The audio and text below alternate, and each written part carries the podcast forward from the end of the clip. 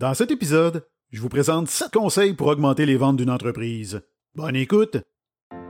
Mon nom est Jean-François Guitard et j'ai l'immense plaisir d'animer ce balado. Mon objectif, vous transmettre de nouvelles connaissances, mais surtout vous divertir en partageant avec vous des histoires étranges et inspirantes mettant en vedette des entreprises. Vous souhaitez retenir mes services comme conférencier ou tout simplement savoir plus sur moi, visitez le jfguitar.com. On commence ça dans 3, 2, 1 et c'est parti! Bonjour tout le monde et ça me fait plaisir de vous retrouver pour un nouvel épisode de Drôle d'affaires. Et avant de rentrer dans le vif du sujet, eh bien j'espère que vous vous êtes remis de la tempête de verglas qu'on a vécue du côté du Québec. Une tempête exceptionnelle. Bon, quand même pas aussi exceptionnelle qu'en la crise du verglas de 1998, mais quand même, on est plusieurs à avoir manqué d'électricité pendant plusieurs jours. Et nous autres, en Outaouais, à Gatineau, ben c'était pendant 48 heures. Ben là, je vous cache pas que ma fille puis ma blonde, ça s'est plein tout le long. Pas de télévision, il fait froid, pas d'internet, peut pas ouvrir le frigidaire. Hey, un, un point tel qu'à un moment donné, été obligé d'intervenir. J'ai été obligé de dire ça suffit. Il y en a des pires que nous autres dans le monde. Là. Il y en a qui mangent pas pendant 366 jours par année. Ça, c'est de la grosse misère. Mais là, ma blonde me regarde un peu offusqué en me disant Ben, on le sait bien, toi, t'étais pas là pour vivre ça. J'ai dit un instant. C'est vrai que j'étais pas là. En fait, moi, j'étais pas en Outaouais, j'étais du côté de Québec parce que j'ai euh, le Centre québécois d'excellence numérique qui m'a invité à, aller faire une petite conférence. Donc, euh, je vous salue en passant. J'ai eu beaucoup de plaisir à vous rencontrer et euh, ben, aller faire ma conférence Les sept commandements des gagnants avec vous. Bref, tout ça pour dire que j'étais dans la région de Québec et à Québec, ben, il n'y a pas eu de dégâts. Y a, en fait, il n'y a rien eu. Donc, oui, j'étais installé confortablement, au chaud, avec la nourriture à volonté. J'écoutais mes programmes préférés, mais en même temps, je vivais un stress intense. Ben oui, parce que je me demandais si ma fille, si, euh, si euh, ma blonde était en sécurité, et ça, c'était très intense. Mais moi, contrairement aux autres, je me suis pas plein de fois. Gardez ça pour moi tout le long, moi, j'ai pas dit ça à personne. Bref, une chance qu'il y avait des gens comme moi pour rester positif à travers cette épreuve. Bon, aujourd'hui, ce que je voulais vous parler. Vous le savez, c'est un épisode différent. J'essaie dans chaque saison de vous arriver avec, euh, avec un épisode qui va plutôt euh, s'adresser, ben, en fait, qui s'adresse pas aux entreprises, mais qui va plutôt donner des conseils aux entreprises. Mais ça s'adresse également au grand public parce que vous allez comprendre souvent comment les entreprises réussissent à vous influencer à votre insu. Et avant de commencer, je prends 5 secondes pour lire le commentaire d'un auditeur. Ça fait longtemps que je l'avais pas fait. Un certain Ré-Ré11 qui m'a écrit super intéressant, très instructif pour les curieux comme moi. Bravo et merci, monsieur Guitare. Eh bien, Ré 11, tu sais comment j'apprécie ce genre de commentaires-là. Hein? Vous le savez tous. Donc, ça me fait extrêmement plaisir de te lire. Je te remercie infiniment d'avoir pris quelques secondes pour m'écrire. C'est ce qui me motive, comme je le dis toujours. Bref, encore une fois, merci beaucoup. Bon, aujourd'hui, je vous présente sept conseils pour augmenter les ventes d'une entreprise. Et vous allez voir, il y a des petits trucs qui sont relativement simples, mais qui peuvent être très efficaces. Et je commence avec un qui est d'ajuster la température ambiante et l'éclairage de votre entreprise. Ben oui, parce que les clients doivent se sentir confortables. S'ils sont confortables dans votre commerce, eh bien, ils risquent de prendre leur temps, de rester plus longtemps évidemment de dépenser davantage. Et ça s'adresse pas juste à vos clients, ça s'adresse également à vos employés. Il y a des chercheurs qui ont analysé l'impact de la température ambiante justement sur la performance des employés et en sont venus à la conclusion que la température idéale était de 21,75 degrés. Donc ça, c'est la température optimale pour augmenter, en fait, avoir un rendement, un rendement plein régime de vos employés. Donc courez à vos thermostats et ajustez ça à la bonne température. Et un autre élément à considérer, ben, c'est sans contredit l'éclairage. Ben oui, parce que la lumière peut jouer un rôle important au niveau de la perception des gens. Par exemple, un éclairage au néon peut donner une impression de bas de gamme. Vous savez, si vous allez chez Dolorama, hein, c'est ce genre d'éclairage-là que vous allez. Par contre, si on positionne plusieurs euh, points d'éclairage, ben, ça va donner une image de prestige. Donc, si vous souhaitez refléter une image un peu plus prestigieuse, ben, assurez-vous d'avoir un éclairage adéquat. Un autre petit truc simpliste, c'est offrir le Wi-Fi gratuitement. Ben oui, parce qu'offrir le Wi-Fi gratuit à vos clients, ça peut être bénéfique. Il y a un certain Casey Lobout, ça c'est un spécialiste de la consommation chez Deloitte, qui explique dans un article du magazine Fortune que les personnes qui utilisent leur téléphone intelligent dans un magasin sont 14% plus susceptibles de faire un achat auprès de ce détaillant Donc, voyez-vous, ça peut valoir la peine, même si je sais très bien que la grande majorité quand même des gens ont un forfait Internet avec leur cellulaire, ben ça reste que souvent les gens, s'ils peuvent se sauver de prendre leurs données, et pour les clients qui n'ont pas Internet, eh bien ça peut être bénéfique, comme vous venez de le voir, vont peut-être avoir, vont, vont dépenser davantage dans votre commerce. Une autre règle de base qui peut sembler évidente, c'est de rénover et nettoyer votre, votre commerce. Hein. Donc, vous devez réserver un budget annuel pour des travaux d'entretien et de rénovation parce que ça peut rapporter gros, comme en témoigne l'anecdote suivante. C'est qu'au début des années 1970, Loblaws, hein, la, fameuse compagnie Loblaws, eh bien, luttait pour sa survie et après une restructuration, la direction a pris la décision de rénover le magasin des avenues Bayview et Moore à Toronto. Donc, la façade a été repeinte, le stationnement a été repavé, un éclairage moderne a été installé, les vieux présentoirs ont été enlevés, les surfaces fissurées ont été réparées. Bref, on a rénové nos, euh, nos magasins tant à l'intérieur qu'à l'extérieur. Et en l'espace d'un mois, bien les ventes avaient augmenté de 60% et par la suite de 100% et les ventes des autres magasins rénovés par la suite ont doublé dans certains cas triplé. Et la propreté des lieux, ben, c'est un aspect à considérer, hein. pas juste la rénovation, mais aussi de ramasser pour avoir un environnement qui est propre.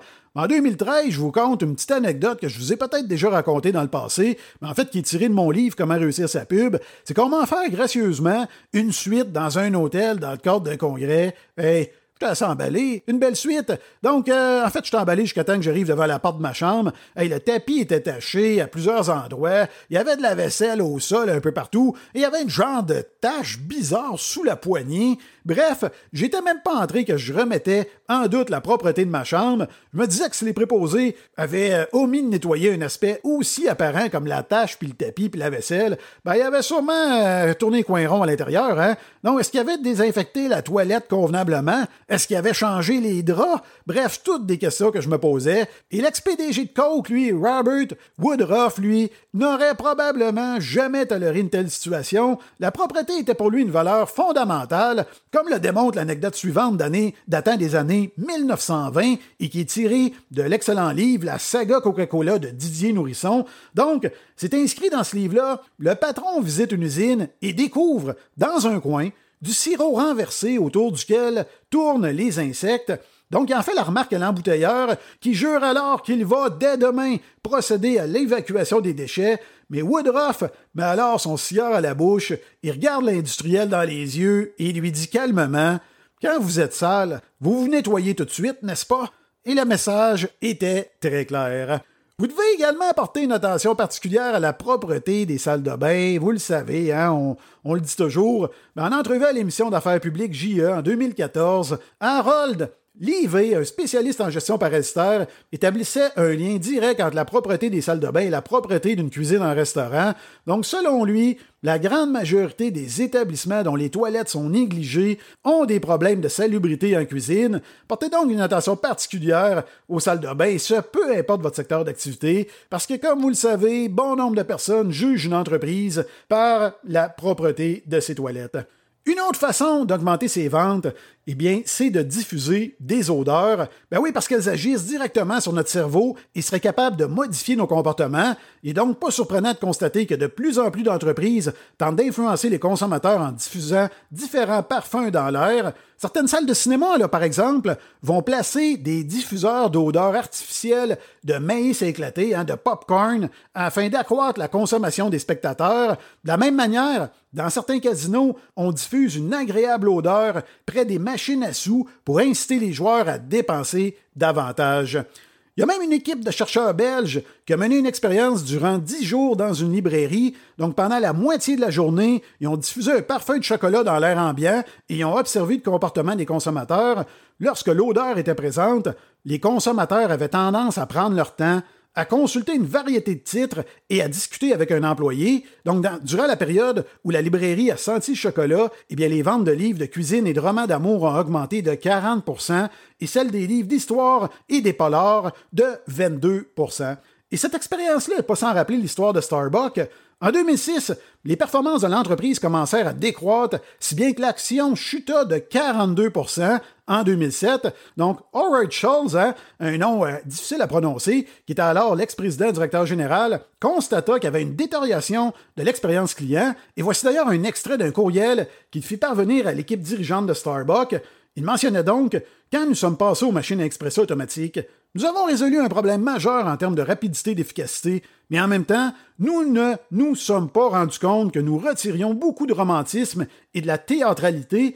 Nous avons réussi à conserver une qualité de café fraîchement torréfié dans des sacs, mais à quel prix? La disparition de l'odeur, probablement l'élément non verbal le plus important de nos salons de café, l'absence du geste de nos baristas pêchant du café frais dans les bacs et le mettant à moudre devant le client, vident nos salons de café de leur tradition et de notre héritage. Certes, il nous a fallu rationaliser la conception des boutiques pour pouvoir faire des économies d'échelle, mais cela s'est fait au détriment du supplément d'âme que nous avions auparavant. Donc, Howard a repris finalement les rênes de l'entreprise et a mis en place une série de mesures afin d'améliorer l'expérience client, et l'une d'elles fut évidemment de recommencer à moudre le café sur place afin de ramener l'odeur dans l'ensemble des succursales, et pour cause, parce que la simple odeur de café aurait des vertus bénéfiques selon une équipe de chercheurs de l'Université de Séoul.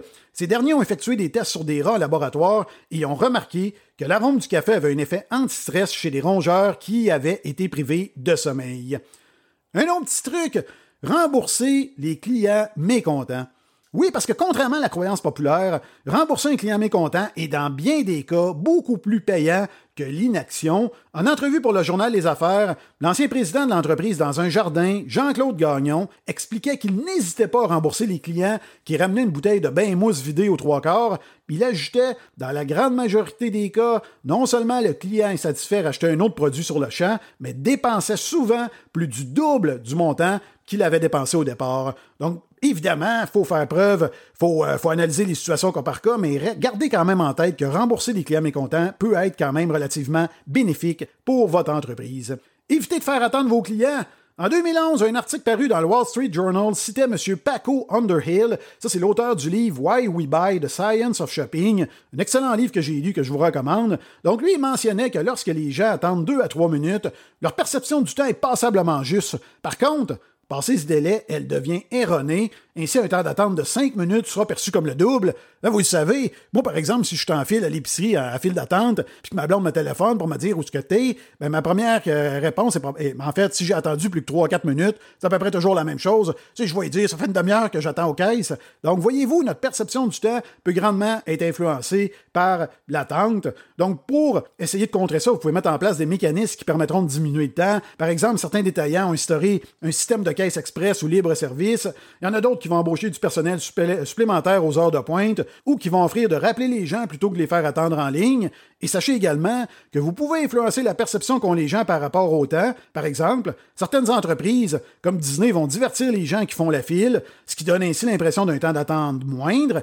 Et la musique, va, euh, peut également modifier la perception des gens par rapport au temps. J'en ai déjà parlé dans un autre épisode de podcast où je vous euh, explique comment la musique peut influencer les gens.